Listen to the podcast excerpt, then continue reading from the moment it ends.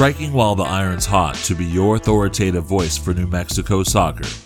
Welcome to We Are Seek and Strike podcast, sponsored by Roughneck Scarves and Icarus FC, brought to you by Beautiful Game Network. Find us on the web at seekandstrikecollective.com.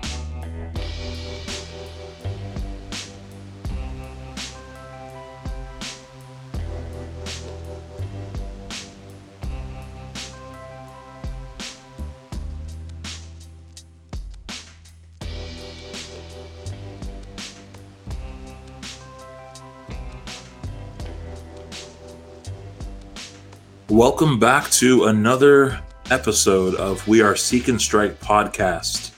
Uh, this one, uh, this this episode finds us on the heels of a loss to our rivals in the Derby Del Camino Real, uh, um, El Paso Locomotive, three two loss. So me and Alicia, my co-host, who's joining me, how you doing tonight? Oh man, I'm freezing. This cold front just hit us out of nowhere and it is freezing in my house. I'm not kidding you. It is below 60 degrees right now. Oh man, you look like you're kind of kind of bundled up there. Yeah, I am. It, it's really cold in here right now. Yeah, no joke. I mean, my mom was telling me that it was going to get cold like last week she was like, "It's going to get cold on Wednesday," and I was like, "Mom, you don't understand. The weather in New Mexico is so random. It says that, and then it's going to be all sunny." But she definitely di- didn't disappoint because it was like freezing cold outside, and you know, nonetheless, today I just slept into the very last moment. yeah, like two days ago, it was at 100 degrees, and then all of a sudden, it drops below the 50s and i'm like whoa. I i wanted fall but i didn't want us to hit us that hard all of a sudden. I think it's because we lost to el paso to be honest. Maybe maybe. Hell hell is freezing over.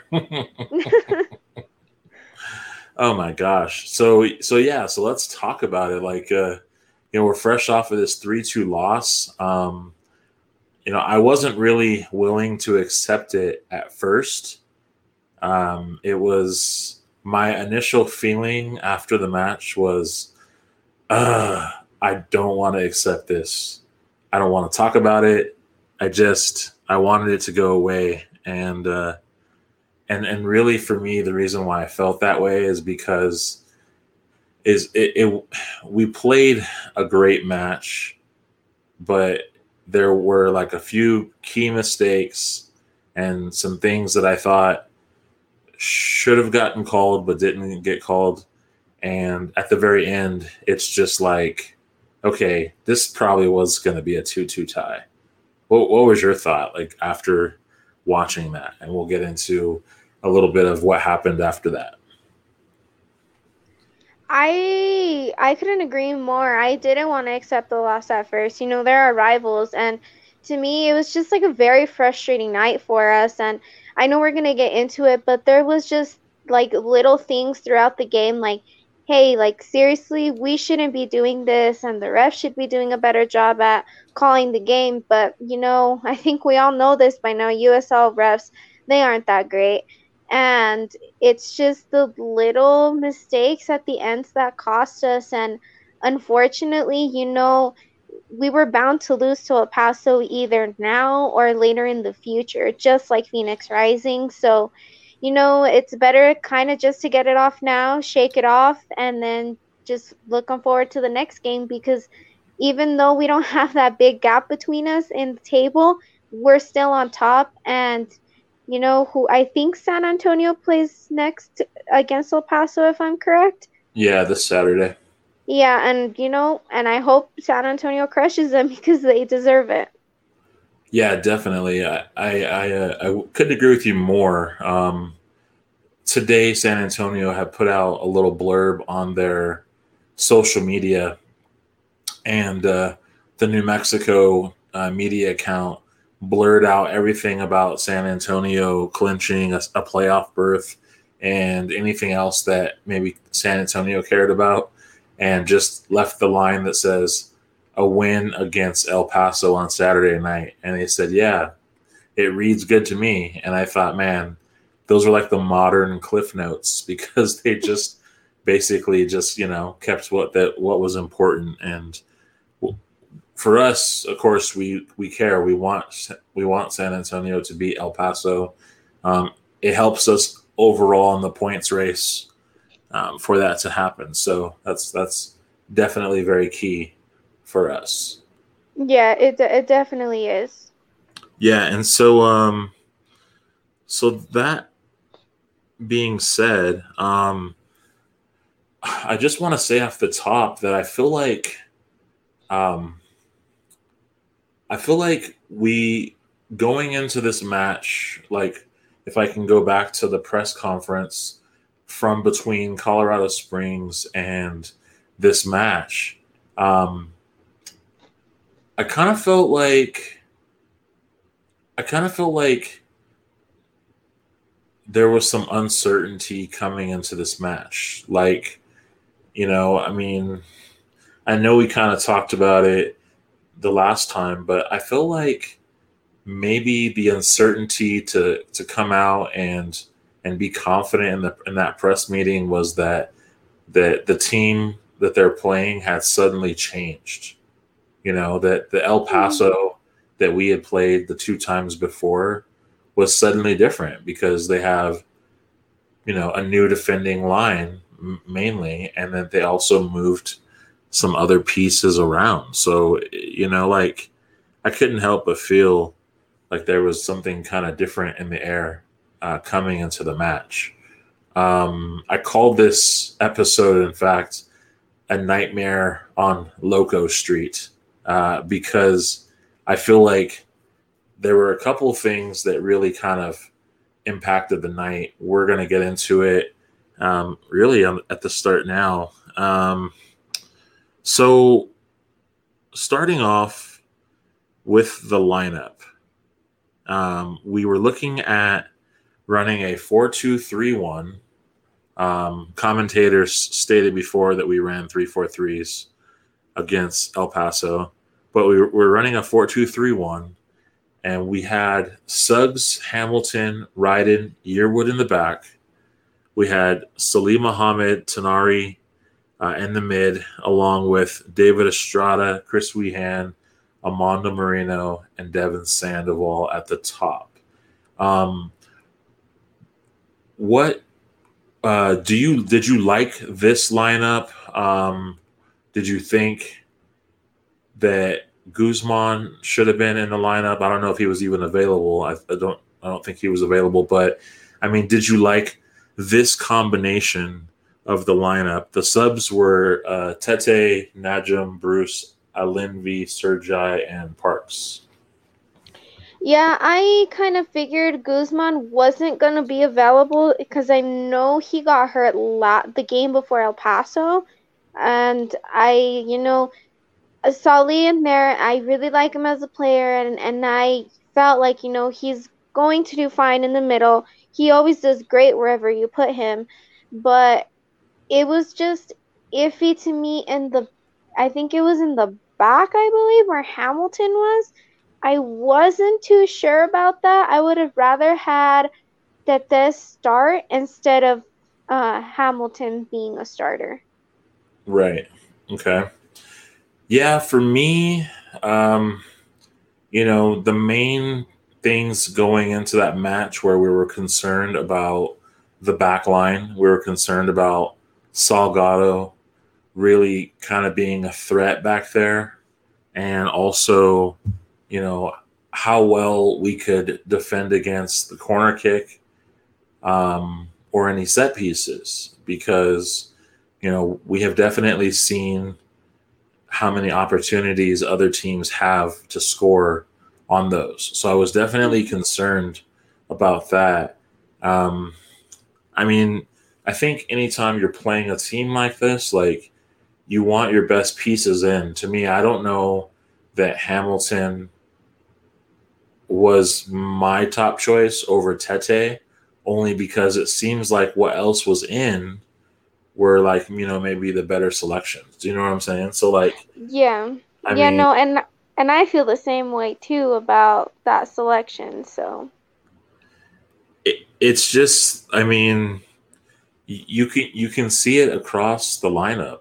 I mean, yeah, Najim could have been in there too, easily. Mm-hmm. Like Najim could have been an option, like right there, like at the top. Like Estrada came in, Estrada was playing that that left winger spot, you know, and mm-hmm.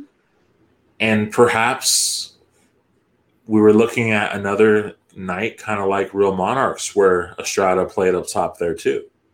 You know, so that that might have also been maybe something else, is to have someone who could kind of create distribution or passes along the sides. Um, so it, it definitely was an interesting lineup, um, to say the least. Um, but I guess as we've come to see these lineups for the most part, like you know, we're kind of limited to several so different like selections. You know, it, I'm probably happier that he put in that set selection than to have put in maybe Romeo where uh, Devon Sandoval is, or to put in you know uh, uh, Joris Alinvi. Like I'm just happy that he didn't necessarily put the guys who normally play like full matches on the bench and think to bring them in later. Yeah, no, I was happy about that too because this was kind of a, this was an important game for us, and you know, it's where where it gets me. It's the subs that happened throughout the match that I was not happy with whatsoever, and I I just if it were me, I would have done completely different subs with how the game was going. Right. Okay. So then El Paso comes out in a 442 diamond. This is pretty much obviously like the sort of thing they like to do. Um, they had Andrew Fox, uh, Brent Kallman, uh, who is from Minnesota United.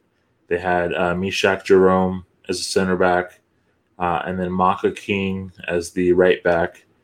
They had Richie Ryan as uh, as the bottom of the diamond with um, Chapa Herrera and Brian Rebion um, on the sides of the diamond with Dylan Mares at the top, and then uh, Aaron Gomez and Omar Salgado uh, at the at the top two. Um, I mean, obviously, you know, like what were your concerns with this sort of a lineup? Maybe things that you thought were favorable to United and maybe some things that were going to be concerns off the bat? Oh man, favorable I guess would be that they didn't put in the new FC Juarez players in because so far um, they've been kind of like the extra and like the extra time subs towards the end of the second half. Mm-hmm. But what was kind of worrying me was um Salgado, not only because he like how he played in the last matches, but ever since that, like he's been improving and improving and improving, and I guess you can say he's kind of not so much like a cherry picker, but if you give him the ball, he's going to do something with it, and it's just like Devon Sandoval. If you give him the ball, he's going to try and do something with it, but if you don't give him anything, he's not going to do anything. And with that, it was just kind of scary because he also had a uh, Chapa Herrera right there helping him, and it was just kind of unstoppable between them two up in the front. Yeah. Um, the lineup that they have, some of the concerns I had, obviously Salgado is a concern.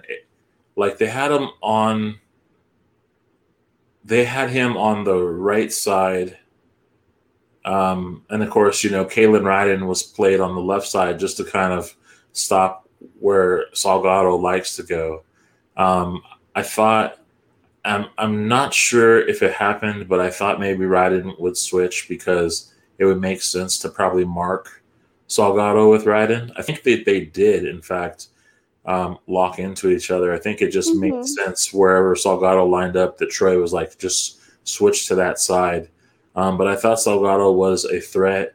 because I mean, obviously they can just send the ball out front in front of him, and um, and then of course it's just about who gets to the ball fast first. Um, I was interested about Brian Rebion because I know that he was a chance creator from the right back position. And, you know, considering previous match we played with him where he had like kind of a bicycle kick and he created a chance, I thought he might be a little bit more dangerous being closer uh, to the forwards. You know, he might be able to create um, a higher volume of chances um, the, the closer that he was up there. Plus, he could take shots. So, I mean, mm-hmm. But the only thing was that he's obviously still trying to grow into the position. I mean, you know, he was a right back. So, you know, them having him on the side a little bit higher up is like, you know, how much does that mess with his range or, you know, does that not give him as much, you know, uh, ability? Because, you know, in that position, he's got to take the ball, turn and run. You know, he doesn't, you know, it's not like he can just do what, what defenders are doing anymore at that point. Um, I liked Mechack Jerome being in, to be honest with you, because um, basically I felt like that was a weak point to the de- defensive line. Because I think before Rebion was on the back line, I think Maka was next to him. So I think that that's how they solidified the back line before. Mm-hmm. And so with Mechack Jerome, I knew that, you know, he didn't really have a lot of speed. And so if he got the ball too much, that he might create, you know, some opportunity for United to kind of jump in and kind of find some loose balls. Um, so for me, like, I mean, that was that was kind of what I was looking at. My keys, my thoughts were limit Salgado, don't create any opportunities for Rebion, and and then of course like Mechack Jerome, like could totally give it away for us. Um, okay. Go ahead. Oh no, I was just agreeing yeah so um so initially like coming into this match i know the first 10 minutes of the match seemed for the most part like el paso was kind of you know ultimately kind of not necessarily uh, they were playing more into into United side. I didn't. Really, I mean, I know that United came out in the press, but it just seemed like a lot of opportunity presented itself to El Paso earlier on in the match. Um, kind of like when you were watching this match, uh, what did you think about like the way United got started? And you know, did you were there some things that you kind of liked that were that was happening? Um, the way they started, I personally think they started off pretty, uh, pretty strong. You know, they didn't really fall off, but it still kind of took them a little bit to to play to their full potential. And some things that I liked is that they they just kept knocking it around and whenever they had that opportunity they would start moving it up. And that's something that I really like about them because they don't really just try to rush it and they really take their time and they look for the open passes because each open pass they can create different plays and that's what I really like about how they've been playing so far. Right. So at 12 minutes in, um, United concede a corner kick. And this is one thing that I want to say is that El Paso is a team that thrives on like their corners, their cross plays, I mean, if you give them set pieces, like they're thriving on that. So 12 minutes in, and we're already looking at a corner kick uh, being taken. I think it was taken by Dylan Mares. He takes the kick, it comes in, and for it, I want to say it falls down. David Estrada gets a leg on or gets a boot on it, kind of mm-hmm. Tips it back. Chris Wehan gets the ball, and he kicks it up forward up to Amando Moreno. So then Amando Moreno has got the ball on his front foot. He must at this point sense that Mechack Jerome is behind him because he like takes a step over on the ball and just completely like loses Mechack Jerome for a moment, and is still coming down uh, towards Logan Ketterer, and just at the very like last moment, he just passes the ball over to this other area. You know, I understand at this point, Devon Sandoval and David Estrada are coming down. He passes it over there, and then Estrada gets the ball and just kicks it in. Um, I thought that this goal was so amazing um, because, for one, I mean, Amando Moreno is all style. I mean, he he is all style. He gets the ball, and you know he has to sense the defender on his back. You know, and the fact that Mechack was charging him, Mechack couldn't slow down. I mean, he was just going straight, and by the time that things changed direction on him, I mean, he had clobbered Logan Ketterer, and I just thought that that was such a brilliant play, and it was just funny to like watch over and over because I mean, he literally clobbered his goalkeeper, and the other guy didn't even see it coming either. I mean, you know, for this being like the first goal of the match, I mean, like, what were you thinking when you saw that? Like, what was your initial reaction to the way it was, it, the sequence of the goal?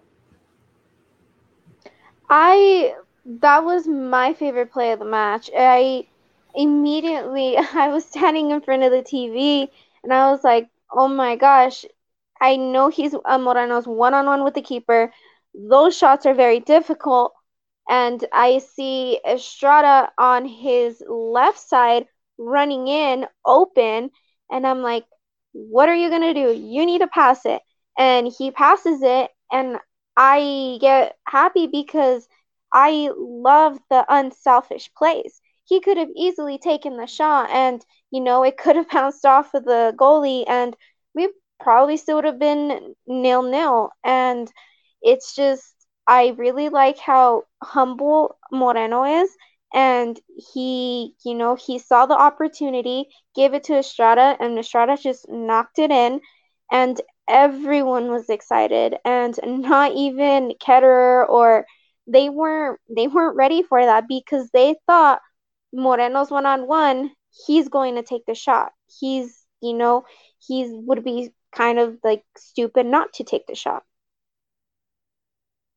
What kind of shot do you think that Amando Moreno would have taken it if if he did take that shot?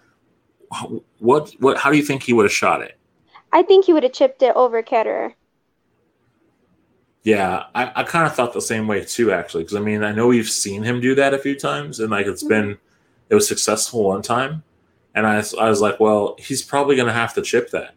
Mm-hmm. Um, I, ha- I had asked Amando in the press conference. I said, like, you know, what was the sequence there? And I, what I was really trying to ask him, I don't think it came out directly, was I was like, I was like, you know, when you got the ball, like in your mind, did you know that you were going to basically just put some style on it and just like cross them up real quick, you know, and like, you know, how much of it was planned and, you know, he, but it's, but then like, it's kind of like, how do you ask a guy who is a style master how he just puts some style on it? Do you know what I mean? Like, yeah, for him, it's just regular play, but for me watching it, I was like, oh my gosh, like this is like I felt like this was MLS quality, like like um goal scoring because I felt like here's this guy he gets a ball and he's pushing it, pushing it, and then he just does this crazy turn and all of a sudden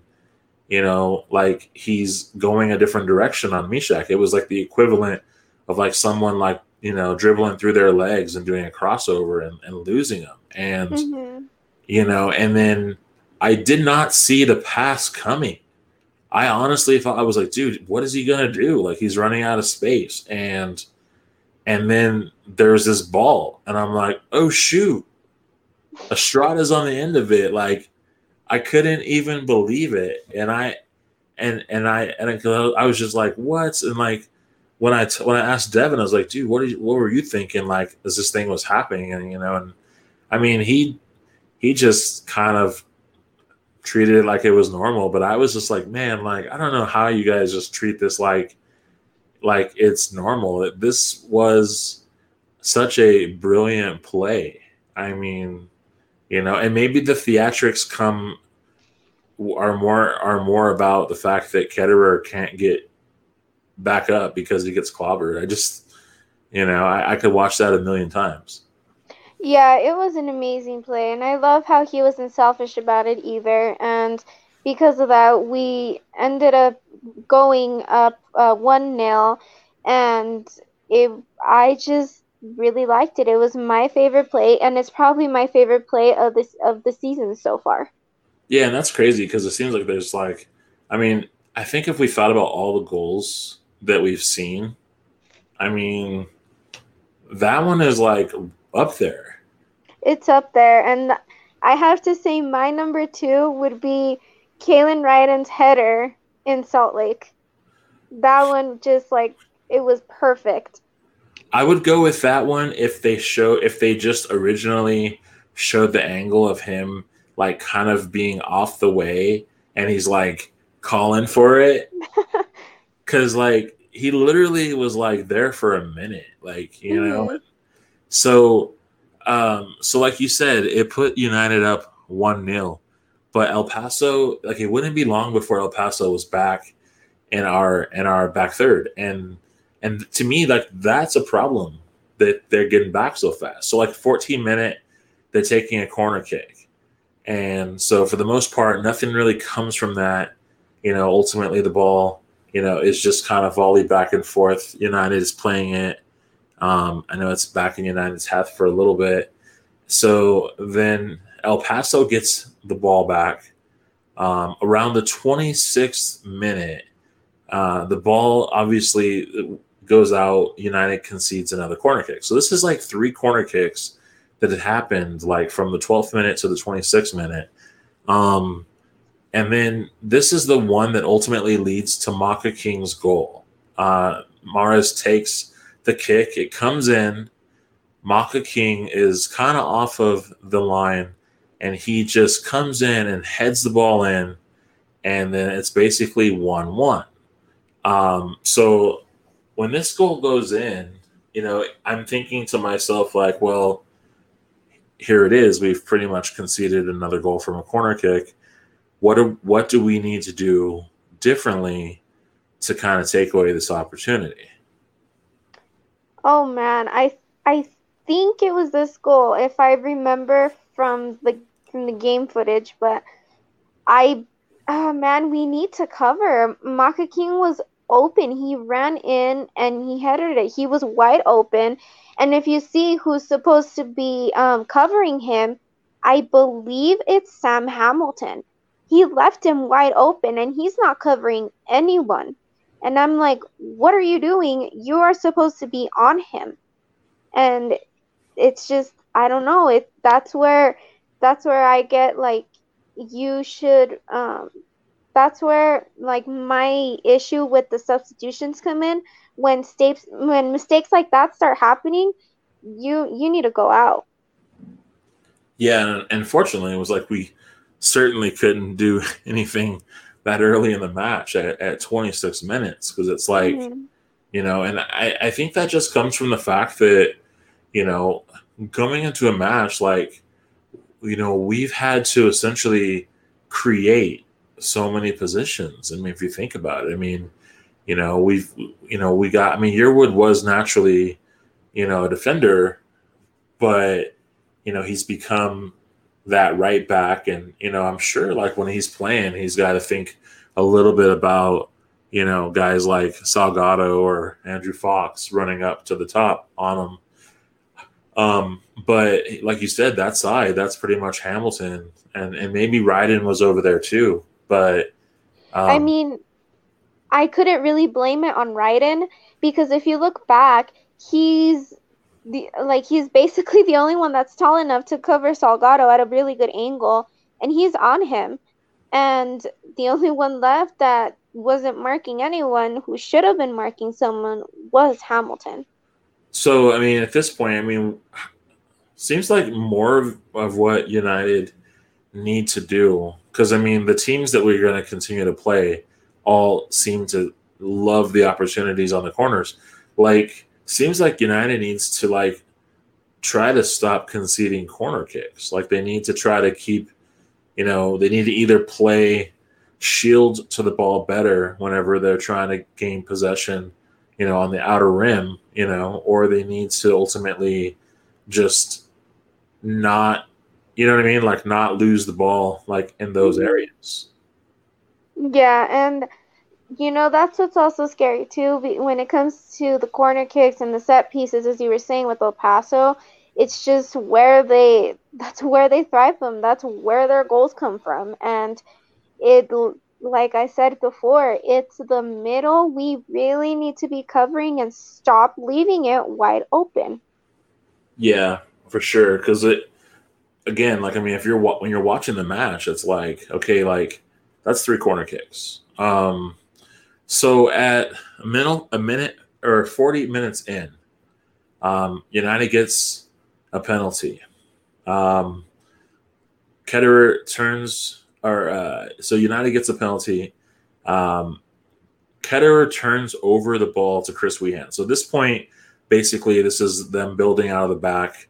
Um, you know, Mechack Jerome kicks it to Ketterer, Ketterer kicks it up, and ultimately he loses the ball. Chris Wehan is able to get it there's a little bit of what Andy Hageman would call tiki-taka for the sake of this, where there's a little bit of pinball movement going in, and Devon Sandoval cleverly gets the ball and just kind of scoops it in like off of the back heel, just rolls it to like Amando Moreno, who ultimately is going in, and then Maka King takes him out. Like to me, like I know he, they were trying to argue that Maka King got the ball, but from my vantage point, and I'm sure yours, like Maka King pretty much took out his hips. I mean, it just. Oh yeah, it was such a dirty play, especially have it being a breakaway and in the and in the box.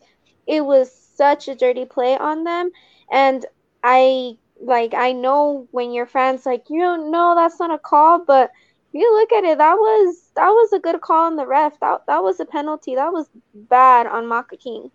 And I know that you we had kind of texted a little bit during the match, and like like you were saying that you just you were just so frustrated with Maka King, and like I thought, I wonder if this was the point where you were frustrated with him because at this point, Maka King is pretty much all over Amando Moreno, just about anywhere he goes um, you know, they must have said his name quite a bit that night, if you will. And so, I mean, that didn't really look like a very good matchup between Amando and Maka King. No, it didn't. And I and that's where it was I was getting frustrated because when it came to our breakaways, of course he was on him and but like no one was helping Moreno. No one was there with him to be able to help him. There was a time where I think him and Devon were and ended up getting quadruple teamed by the whole back line. And when it came to the set pieces, like I said, Maka King was never covered, and that was just getting so frustrating because he already uh, put in a goal in the first half, and it was just scary because you know he has the potential to do it again.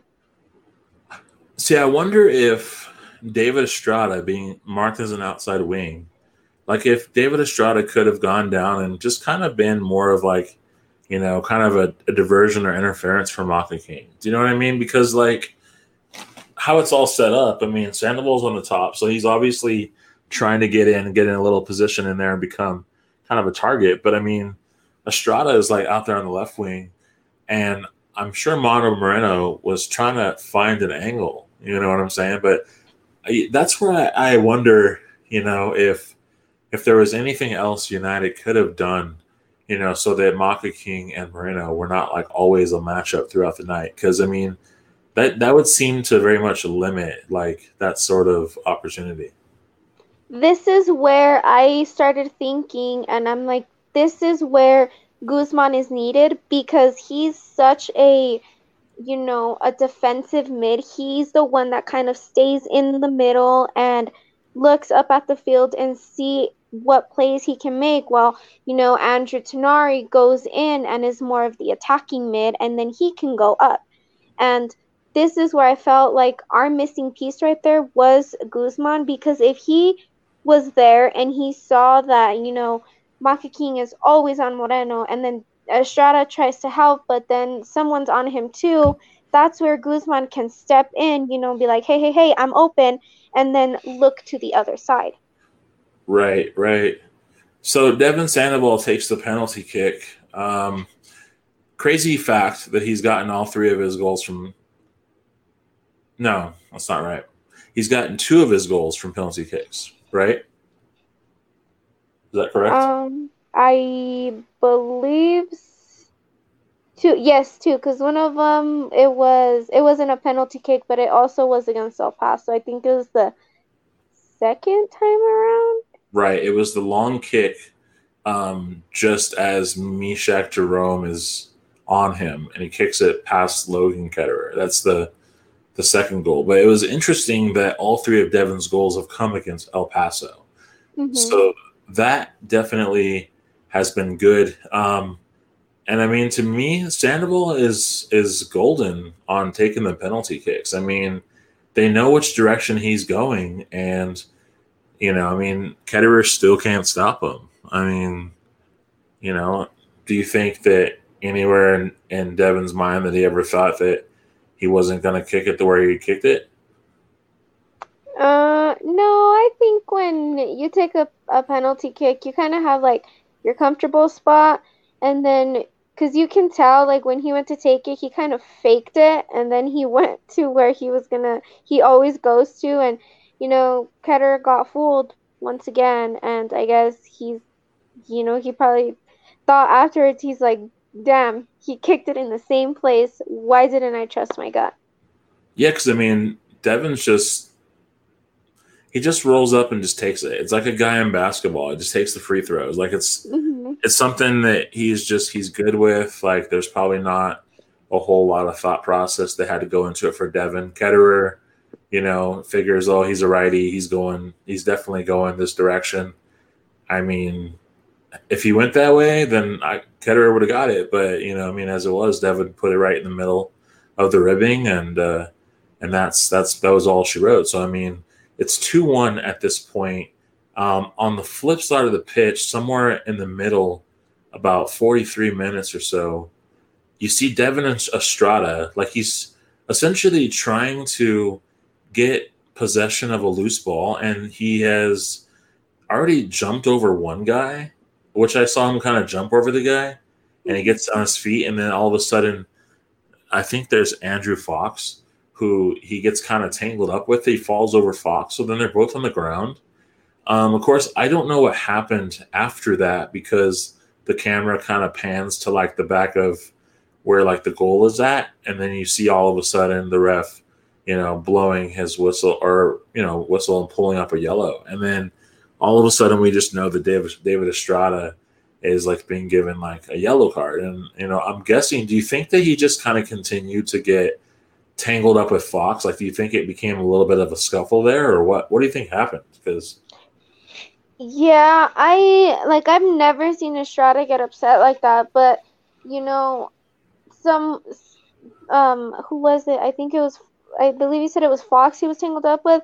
He probably must have told him something, and you know, it, it kind of like bothered him, and he started going at it, and you know, Fox kept going and going and going because Estrada wouldn't stop until I believe it was uh, Suggs and Devon that kind of pushed him away and saying like, "Hey, you're fine, just calm down." Yeah, because I, I didn't know if like maybe like once because because Estrada and Fox were both on the ground, and I didn't know if maybe like you know one of them got up and it was like, oh, I'm just going to trip you again and put you back on the ground, but because they were still on the ground, and I just can't think that they were on the ground for like three minutes each. Like I feel like they both got up and then someone probably tripped each other again. You know what I mean? Because yeah, it just kind of seemed like that's what was happening, and and anyways, yeah, like I didn't I didn't count on Estrada losing it like that. I mean, you know, and and and, and especially like getting that that yellow card. It kind of reminded me, honestly, of when when United played San Antonio last year, um, and uh, there was that free kick that was taken, and some some players got pushed out of bounds, and Salih Mohammed was on the scene, and they said something to Salih, and Salih just lost it, and mm-hmm. you know, and it was to the point where they ejected Salih, if you remember, like like very early into the first half, and you know, I'm just like, man, they must have said something, you know what I mean? That that ultimately gets someone just so pissed off. Yeah, like it just makes you wonder, you know, what could they have possibly said to cause that? Right. So then at 45, Mares takes a free kick. Um, El Paso plays the second ball and is able to get the ball into the back of the net. Um, it's but it's ultimately called offside by Aaron Gomez. So he takes it, he heads it in, and then they call it offside because of the fact that he's obviously like you know past the last man before the mm-hmm. before he gets to the ball. But still, like El Paso just continues to show how they're dangerous. We've we've been saying it: corner kicks, set pieces, free kicks. I mean, like you know, and especially this Dylan Mares guy. I mean, he has 30 chances currently for the club. Uh, he's also one of their leading goal scorers with three goals. Um, you know, and and to me, like you know, this guy continues to kind of be a bit of an issue. I mean, 30 chances created. That's a lot. That's potentially a lot of goals scored, but you know, El Paso doesn't score a lot of goals. So they just shoot a lot of shots. Yeah, and it's just it's just crazy to me how when it comes to these set pieces, there's always that one that one that like I said is always open and that's how we end up conceding a goal. Right. So more of the Maka King and Moreno, uh, as I noted, that they were still battling up the left wing uh, through the majority of like the first half. Like again, I just thought, okay, like what is United going to do differently in the second half to kind of free up that mismatch? Because I felt like it was, and you know, and and and if it wasn't Maka King trying to obviously get in and find a goal or create chances, I mean, then he was really playing into um, some of the physical factors. So then by the end of the first half, I made some notes of some of the numbers just because I wanted to try to compare how things were. So when it came to uh, possession, it was about equal. I mean, United maybe had 50%, El Paso had 49%. Um, when it came to duels, you know, El Paso obviously had a greater percentage at 52. And I mean, duels obviously is going to be like, you know, them being able to to to get around their men, you know, being able to, you know, keep possession and, and battle. And I, I, feel like El Paso obviously does that well. They obviously have that sort of footwork and, you know, they're able to kind of get the body on on United in such a way. Um, aerial duels that went to El Paso at 77%. We were looking at 18%. So we just were not getting ahead or body on anything in the air whatsoever. Um, mm-hmm. But, and I think that also kind of came from the fact that some of the times that Cody kicked free kicks, I mean, he just kind of basically kicked it back into their possession or he kicked it out of bounds. Yeah, it was. Uh, after that, I I think that they they kind of just started to give up and they started kind of to rush things and things weren't getting done, you know, kind of um like kind of smoothly like how we were doing it earlier, but it's just like we weren't waking up. Yeah, and so we did well when it came to interceptions. We got six. Um, again, so we had conceded corners to them. They had three at that time. Um, on the attack, it was a little bit more favorable to United as we had taken four shots and we had four on target. Um, so our accuracy was 100%. So obviously, United taking shots, they're trying to take shots that are purposeful. They're getting in front of, of the target, they're taking those shots. Um, to me, that obviously sounds good. Um, they had one shot outside, three inside. Now, when you look at Locomotive, Locomotive took nine shots, they had three on target. So their accuracy is like 33%. They had three block shots, three outside, six inside. So, I mean, right there, you can already see kind of a contrast between United and Locomotive, right? United like to pull up and they like to take shots when they're there. And El Paso just like to take shots from anywhere. Like they'll just fire. And um, I was listening to I, th- I was listening to uh, Seriously, Seriously Loco podcast, and they had kind of made a comparison of like basketball. They said, you know, United is like United sets up their offense like on the opponent's like side. Like they'll just run like you know something wherever they see an opening, whereas like El Paso has more of that. They're kind of setting up the offense from the half court. Do you know what I mean? And so like, mm-hmm.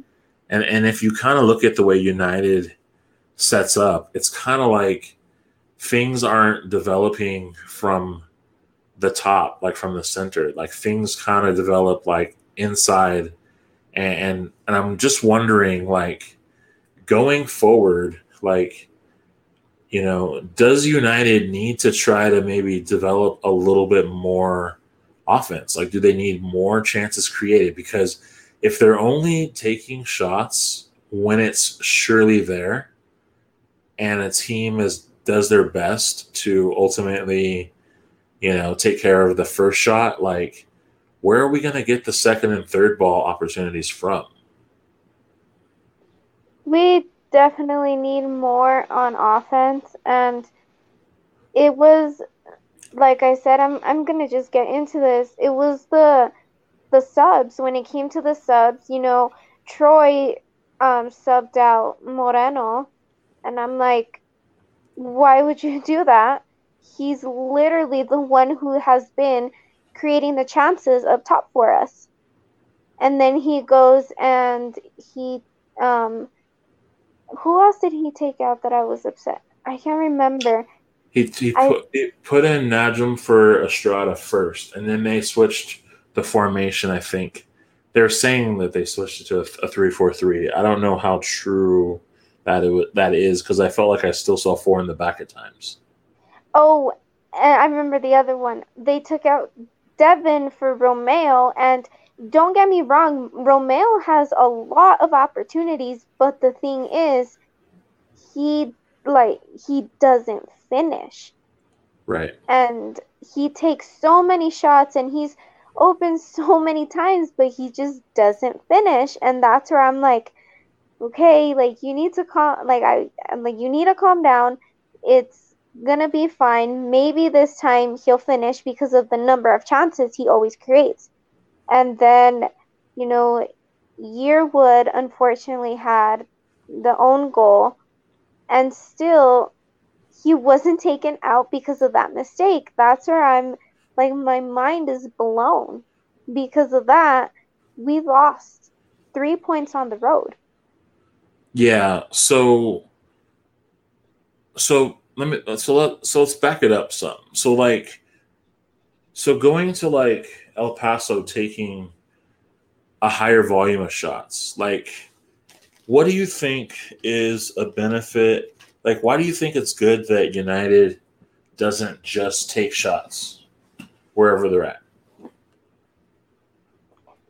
And not taking shots wherever you're at is is ultimately like smarter to me because if you put the ball down at your feet and you look to see how you can create this chance and have a higher possibility of getting it to the back of the net, it's way better than you know just if you're at, the, at five yards out from the 18, you know, take a shot, take a shot, take a shot, and eventually one is going to go in. You have to really be smarter about that because if you just rely on one going in, how are you gonna, you know, play your way, play your way around that throughout the rest of the game?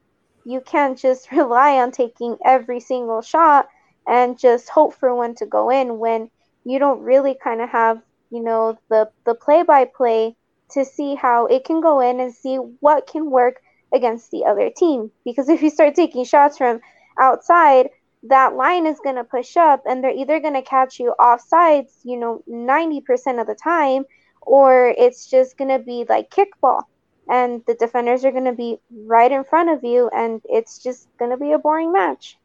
Well, and it doesn't seem like it's smart to take low percentage shots because, I mean, that's ultimately what El Paso is doing, and that's why they have a low uh, conversion rate because yeah, we did see some near shots. We did see some balls that kind of went by the goal, and it, it was. And I think towards the sec the start of the second half, we started to see El Paso just riddling shots near the goal. But and it was just like wow, like whoa, whoa, whoa, whoa, like and it and it did have kind of a feeling of man, they're just taking shots, like they are just they have that much possession of the ball to where they're just firing at shots and it's coming from anywhere. And it, it definitely did seem like kind of a threat, but again, like they're just taking shots from wherever they're at, kind of hoping for that bounce or hoping for, you know, that body up front, someone that's going to see the ball coming and it's just going to deflect it. And, you know, um, after the match at some point, I think even online, like uh, one of the one of the one of the people from like Seriously Loco was like, you know, you can't say that El Paso is just playing hoofball, that they're just throwing balls out there and seeing where they go. But it's like, one, the broadcaster even kind of called it and said, I, you know, Mark just told him to just, you know, just send it out front and we'll just, you know, and, and, and I'll just kind of do something with it. And I mean, there were times where it did seem like, you know, despite what anyone wants to say, that Logan Ketterer was just kicking balls out front you know, there were times where it just seemed like they were just taking shots and just hoping that something went in, you know, and because I don't see any sort of strategic or any sort of strategy comes from just taking shots. It's just like you can't you're going to play basketball and you're just going to shoot bricks all day like like at some point people are going to tell you to stop taking shots. Yeah, and like I said it's just I just don't think it's the smartest and it's just like you're playing kickball, just kicking the ball wherever, just and hope it finds the, its way to the back of the net. Right. So, yeah. So, so getting into the top of the first half, and I just is crazy. Like the 47th minute, Mares has a free kick. The 49th minute, Mares on a free kick. The 50th minute, corner kick taken by Richie Ryan. The 51st minute, corner kick taken by Richard Mares. the 52nd minute free kick by Mares, and the 53rd minute corner kick by Mares. Um, this is where what what happened here. Mares took it. I think Maka King was close to it, but he doesn't necessarily. He takes a shot, and I think he misses it or something. But um, but that that sequence of play right there to me was crazy because then at 57, Mares gets another chance um, and possession for El Paso. 59 is where the own goal. So, like, just before the own goal at 59, that 10 minutes was just nothing but El Paso, like I was saying earlier, like in our half. They were getting free kicks and corner kicks. And this was coming from fouls that we were conceding on our half, you know, as well as um, you know, as as well as just the loss of possession. And I, I'm wondering, like, okay, if you're El Paso and you're coming out two one down at half, if you know, if your coach is like, okay, get in their half and get tangled up with them, try to get them to like to concede some fouls, right? And United definitely can give you some fouls. I mean, United, you know, between El Paso and United, United concedes more fouls. I mean, they just do, you know, mm-hmm. so that they're they can be physical, but I just it didn't obviously benefit us.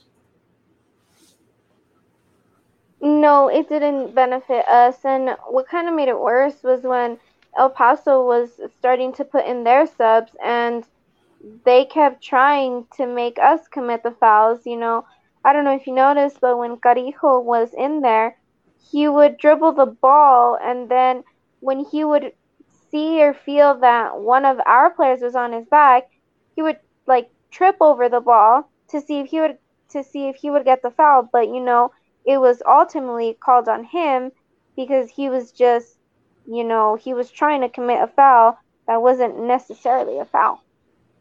Right. Yeah. And so I did see that kind of him getting tangled up with Salim Muhammad. I was like, man, something's going to happen here because I don't know how Salim Muhammad keeps getting tangled up with this guy. Um, at 59 minutes, though, this is where United gets their own goal. And so, like, the sequence is that Salgado plays across along the front. Like, Yearwood ultimately is trying to slide in there and deflect the ball out of the way.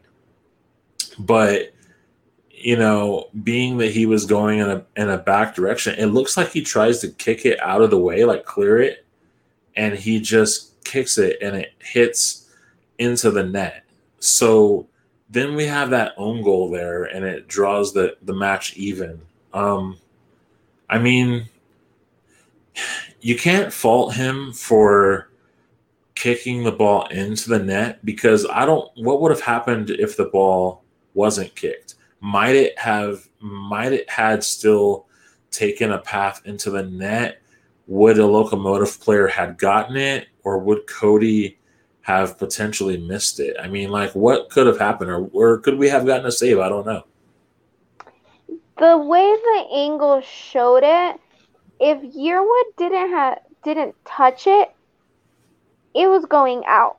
So like the goal it's hard to explain, but the goal was right there and it was as it was rolling out, it was definitely going at a wider angle because you know like in a triangle at the top it's skinnier, but it right. was rolling out wider and it was definitely going more towards the the flag where the corner kicks corner kicks take place and if Yearwood just didn't touch it, it was going out, and I believe it was it was our goal kick.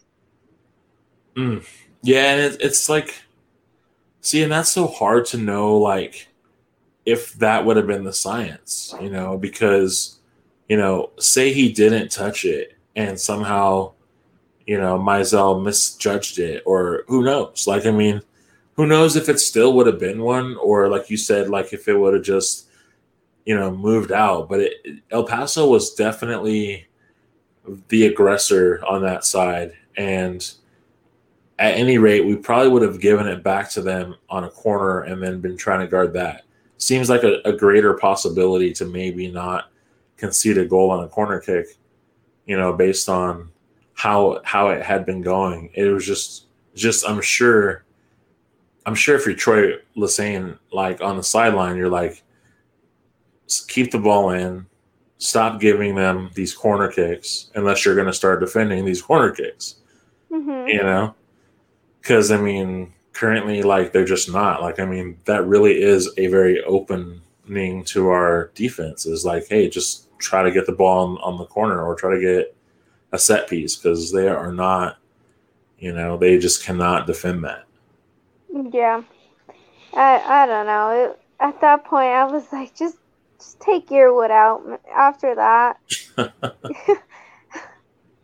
but you know, with Troy and his subs, we we all don't agree. Yeah, they just need to get you over there as a coach, huh?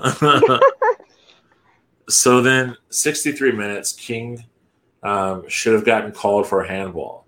Um, they basically, they, the way they described it in the broadcast was that he he saw that he was going to lose it, so he like jumps on the ball with his hands, and everyone, you know, the it seemed like he should have got a second yellow and then been out, but it the play continues, you know, and I mean this is more of that pro officiating that we talk about, but I mean, God, this guy was like obviously like getting very lucky in this match. This had to be even more frustrating for you.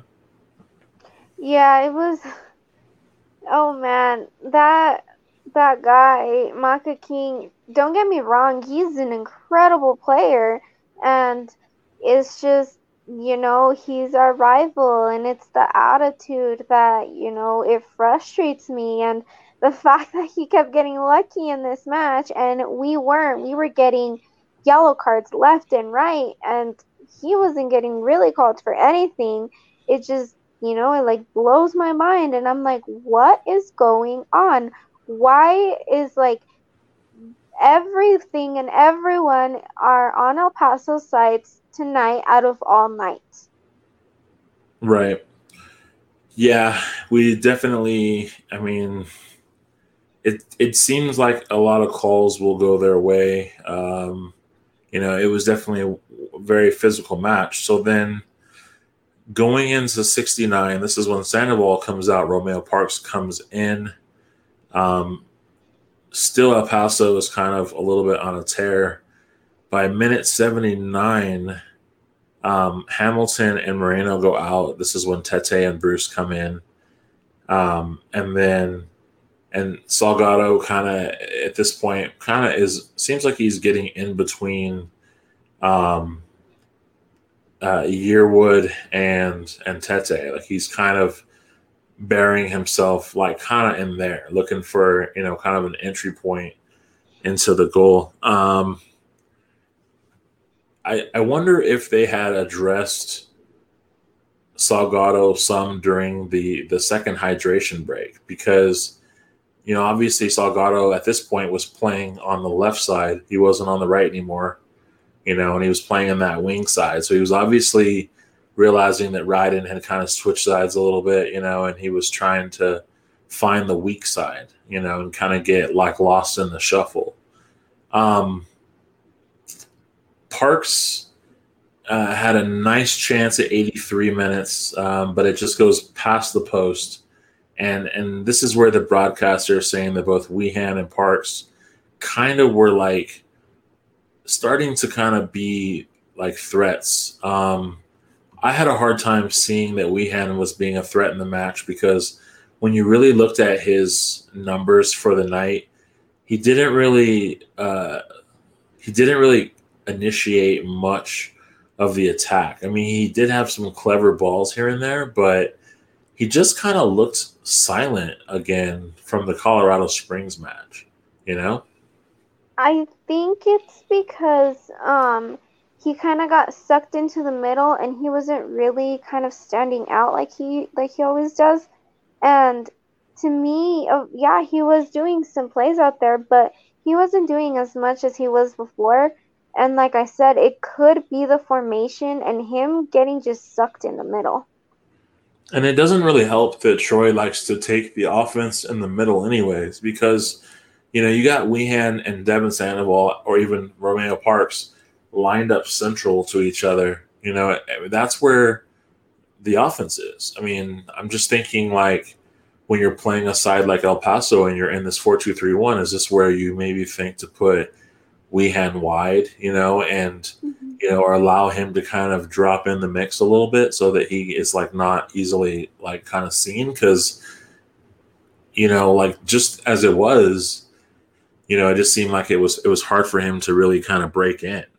Mm-hmm. Um, so then at 88, Salgado gets the ball. This is where um, he uh, it looks like he grabs the neck of David Najem and like pushes him down and then he dribbles it in a little bit, you know, taking it kind of down the baseline and sees Dylan Mares kind of slotted like just outside of the goal box and he kicks it over to him, to him and then Mares finishes it and then Locomotive go up 3-2. Um so you know, I mean, you obviously you have to give it to Salgado for playing the ball that way because he did see his open man. He just he attracted the United defenders kind of over to him, and that kind of left Mares like wide open. I mean, what kind of adjustments could Mizell have made at that time? Could he have?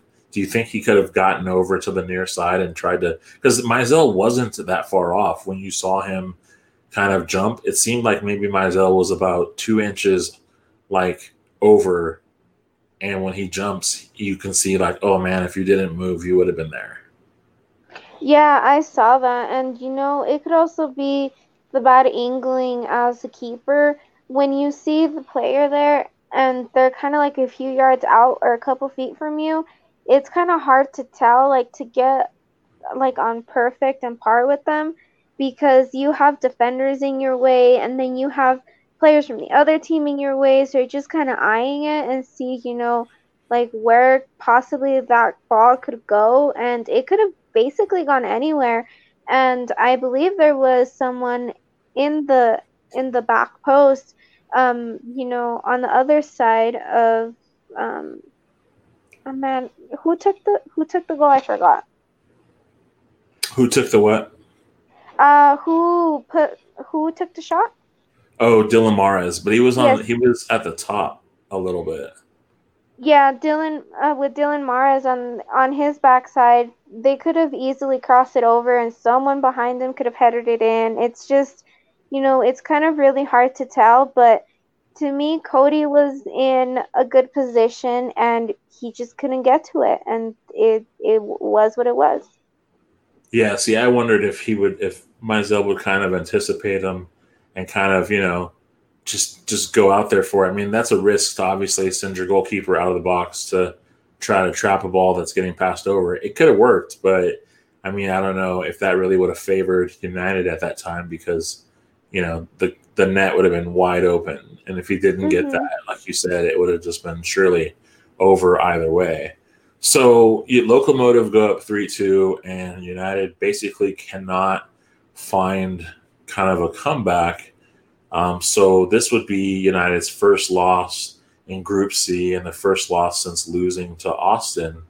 Um, still not a bad result when you consider those things. I mean, they essentially came back and played 10 matches and, you know, and, and have only lost one match in 10 matches.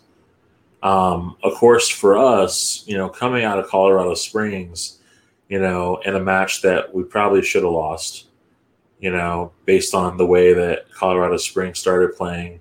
And then see this match, it's like, you know, I didn't, it was just a little bit, it, it just has a little bit of that momentum in the wrong direction for us. Um, just certainly because, you know, now they've drawn one, they've lost one, and and they really need to come out, I think, against Real Monarchs, this next match coming up. They really need to come out against them and kind of play not as though they've already played them, but they it just seems like they're going to have to do something really big at this point, um, just to get themselves back on the right track.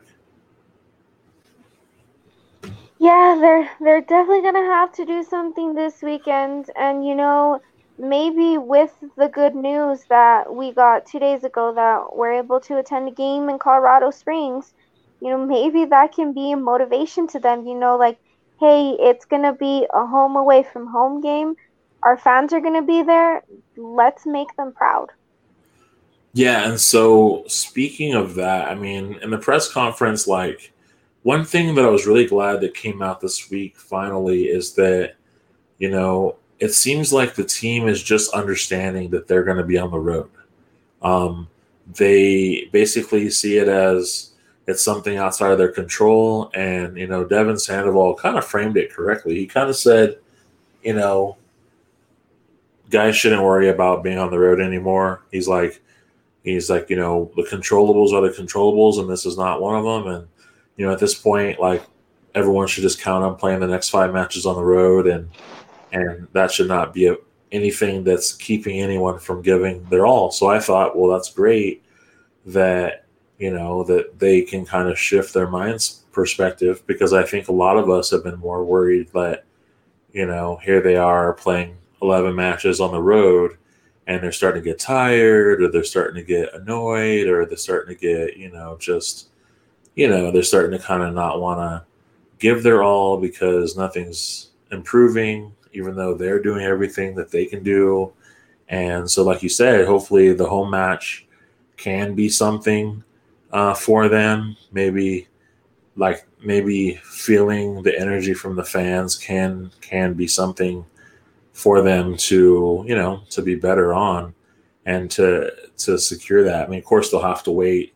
You know, obviously an extra week for that that thing. But you know, I think it could be it could be good, and it could definitely change some results for United. Something I wanted to point out though, like at the end of the match for Locomotive and El Paso, is that again, like Locomotive took 21 shots, only four of them were on target.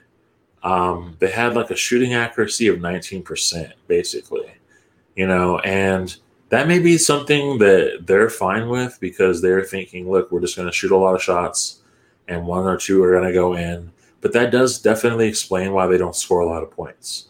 And for United to take eight shots and only five are on target and have a 62% shooting accuracy, like I'll take that all day long. I just maybe wish that I may I maybe wish that they could just increase the volume of their shots because if they're more likely to stay on target, then to me I think that they can put a few more back there and they can kind of get a stronger lead. Um, you know, but uh, as you know, you and I know, like it's not just about the offense; it's also about the defense, mm-hmm. and so they mm-hmm. have to address. They have to address that. Um, that El Paso or any team that likes to do crosses or set pieces or whether they either got to stop giving those types of balls away to them or that they really do need to kind of beef up their game against that particular type of attack. Because if you're going to give the ball away then either guard it and if you're not going to give the ball away then you know, then then to me, then maybe that's something that they got to figure out. But um, I don't know. That's kind of like those are kind of like my thoughts about the match. I mean, it it seemed like it was evenly played in some parts, but El Paso definitely did kind of come out and kind of own the second half, as far as I could see.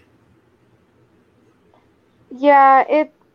Yeah, I I agree, and as so you were saying about the the shots and the goals, it's something that we're gonna have to really kind of look into because if if we go into the playoffs and we see, you know, Phoenix and Reno in there, there those are teams that they're gonna keep going and going and going, and they're nothing like us.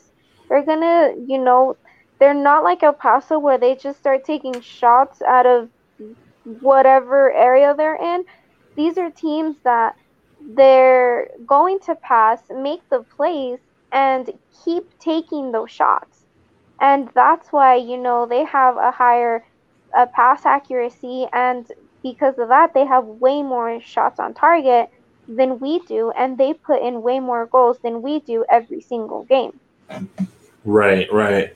So just kind of shifting our focus from El Paso to uh, Real Monarchs, uh, just for a few to kind of just kind of preview some of the things about Real Monarchs um, as United will be playing them this weekend. One one thing out there is that Real Monarchs beat Colorado Springs Switchbacks four one.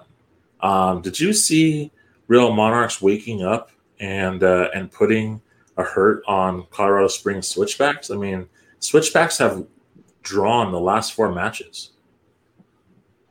Yeah, I saw that, and I think that they were honestly going to pull the same thing they did with Austin Bold, but you know, it just wasn't working out for them in the end. So, just some notables. Uh, Real Monarch scorers on the night. Um, Bodie Davis, um, Noah Powder. Um, I think this is Jack Blake, and um, and Brown. I don't have his first name. Um, oh, here it is. Um, sorry, it takes a minute to find these guys. Bodie Davis and Sam Brown. So they get the four goals uh, for Real Monarchs.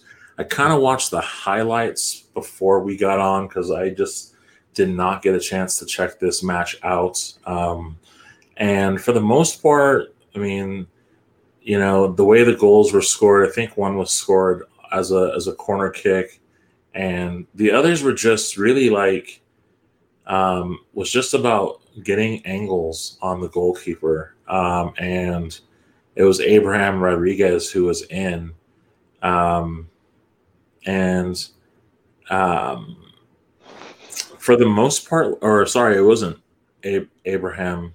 It was um, Sean Melvin who was in, and for the most part, it just seemed like they were just getting different angles on the guy. I mean, you know, nothing too spectacular. I mean, we've played we've played switchbacks before.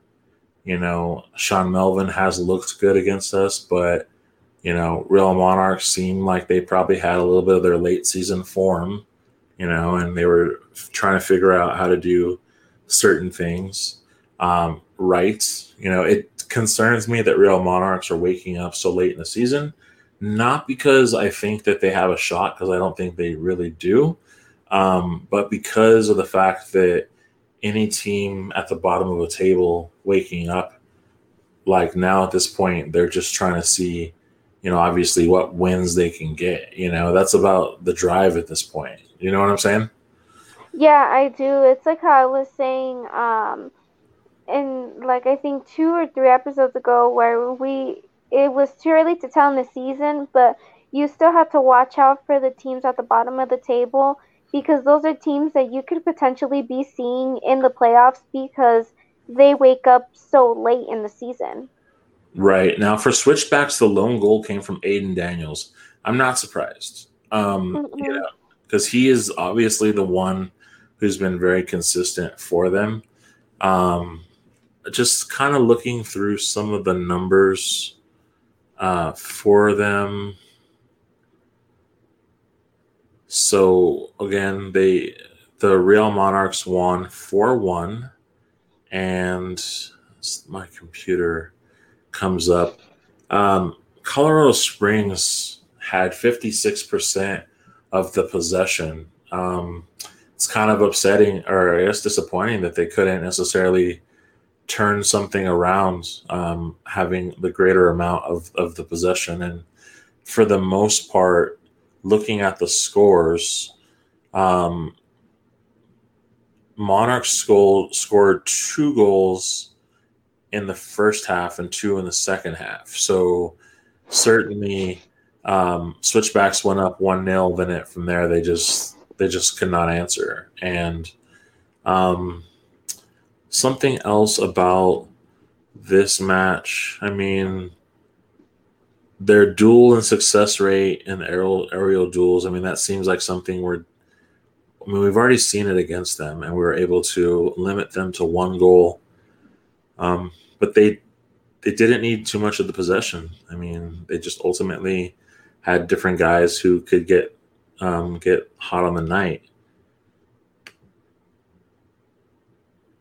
Um, yeah, I mean, switchbacks had more passes than them. Switchbacks had 20 interceptions. Um, when it came to uh, pass accuracy in the opponent's half, as well as their own, they were level with 85% and 71%. Um, Monarchs had 18 crosses um, to to switchbacks 13. So still both teams that do that. Um, here here's where we can kind of I guess look at it a little bit. So switchbacks kind of played the match the way New Mexico probably played the match. Uh, switchbacks had six shots and they had four on target. They had like a 66% shooting accuracy. Um, they only got one goal from six shots. And that's probably pretty level with what Switchbacks has done even against United. Um, Switchbacks had more shots than us in the last match, and they only had one goal to really come from that. You know, and and seems like some of that has to do with the fact of where they're taking their shots from. Um, switchbacks surprisingly took all six of their shots from inside the box. And as you and I know, watching the switchbacks, they're definitely dangerous outside the box. Yeah, they are. And it's more, it's not even set pieces with them at all. It's the, them being kind of open and just letting them dribble past you because as soon as they see a little bit of space, they're going to take the shot, especially yeah. Aiden Daniels. Right. So Real Monarchs had 17 shots. They had five on target. They had five blocks, seven outside the box, and 10 inside the box. So to me, Real Monarchs, obviously, you know, they looked dangerous. I mean, 17 shots. Like to me, their shooting accuracy was 30%. So they probably were just also kind of like El Paso taking shots.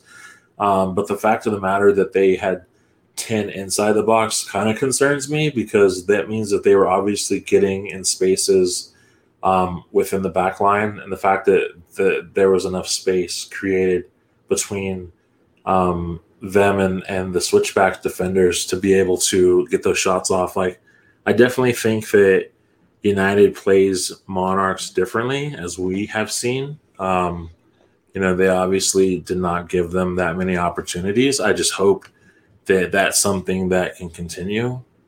Um, looking at their def- defense, Monarchs tackle success rate was 63%. So, I mean, a number like that is kind of encouraging uh, as far as United's concerned, because United definitely, uh, I think, are, are, stronger when it comes to tackling. Um, so, I mean, if you remember the last time United and Real Monarchs played each other, uh, what what were some of the keys to those matches? What were some of the things that you felt United did well? Um, you know, and obviously maybe some areas that United needs to work on. I think what we did well was kind of taking possession of the ball very early in the in the game and you know keeping it like that and not you know um, kind of falling down eh, when we make a mistake or when we concede a goal that's what we were doing fine with because we kept going and going and going and we were creating so many opportunities against the monarchs and with that being a concern, my only concern right now is not technically on these past matches, but it's the fact that, you know, being on the road so much, could it start affecting us? And if so, can something motivate the guys to keep getting the three points on the road? Because right now, what I'm worrying is the guys playing the full 90 and they've been doing that and they just can't stop now. Yeah. Um yeah, and, and that's what we were kind of just just talking about is like what are the like what are the controls? Like what what things can be done for United to be able to, you know, to to take away some of of of those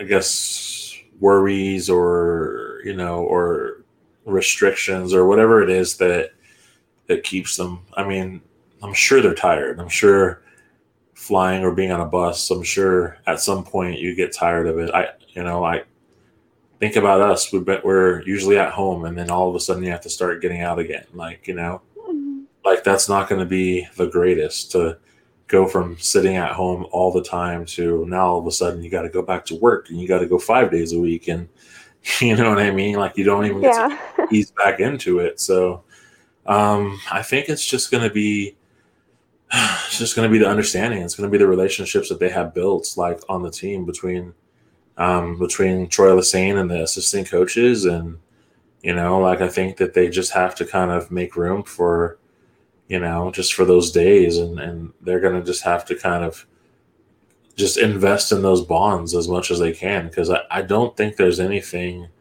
that really can be done other than again like the home match that'll be um, in Colorado Springs in two weeks and possibly it's possible that there might be another home match. I mean, um, you know, the bonus episode podcast that that we released um, that should be on the internet tomorrow as well. Tomorrow being um, Friday, the the other date? The eleventh. Um, that's when the bonus episode with Peter Trevisani will be on the internet. So if you hear this episode before that one, um, then you'll want to check that one out to hear more about the home match as well as some of the things that um, Peter's thinking might be able to happen after the facts. Um, so yeah, I mean, I guess like there's limited controls, but for the most part, I think that United just has to go out and just kind of treat these next uh, five matches. It's just like they don't like just as it's zero zero, you know. If they gotta, yeah, they're gonna have to. So you know, so like looking at the table really quick um, before we call it call it a night on the episode. Um,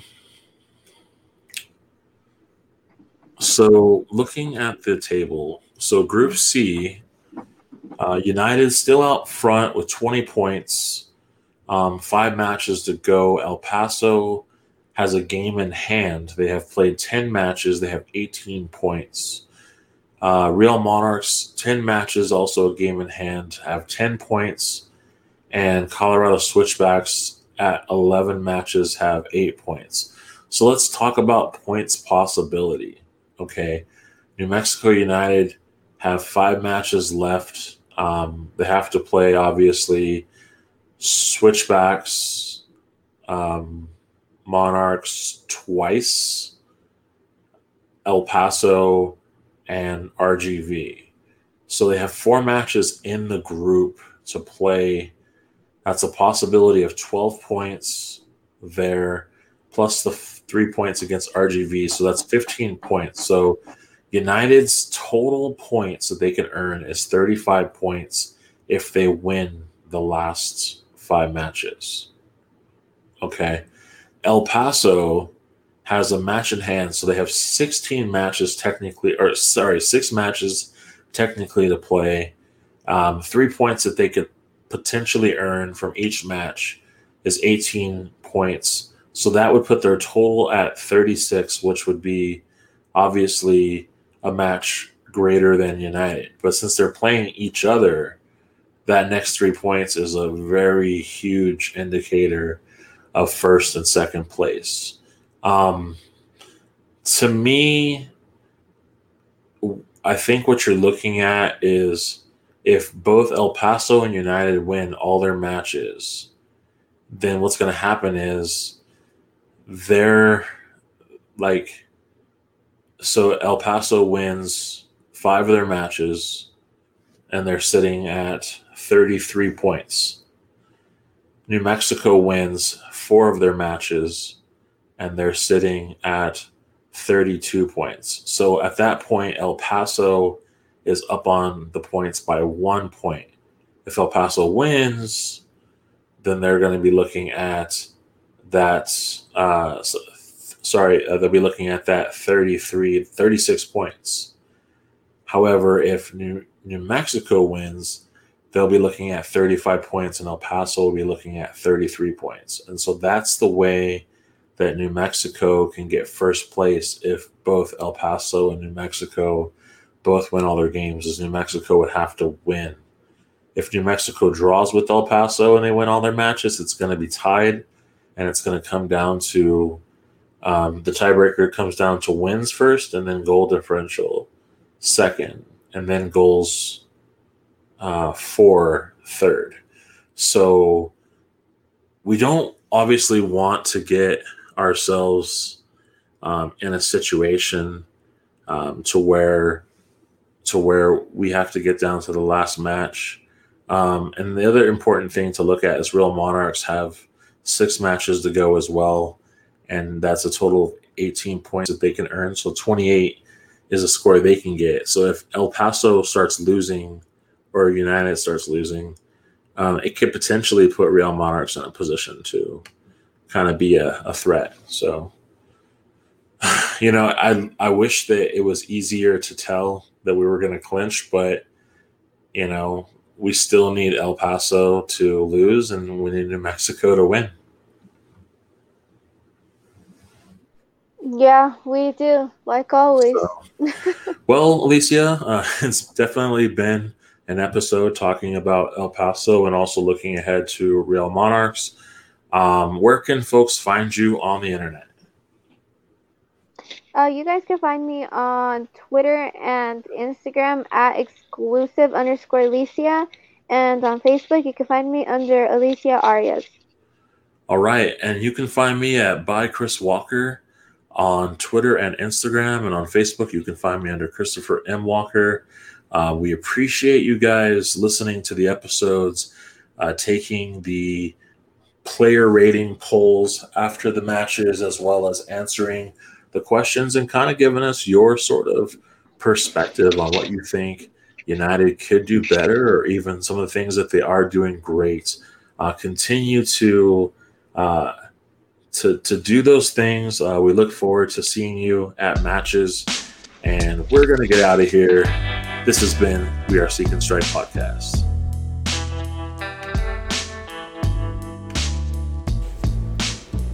You've been listening to We Are Seek and Strike podcast, brought to you by the Beautiful Game Network.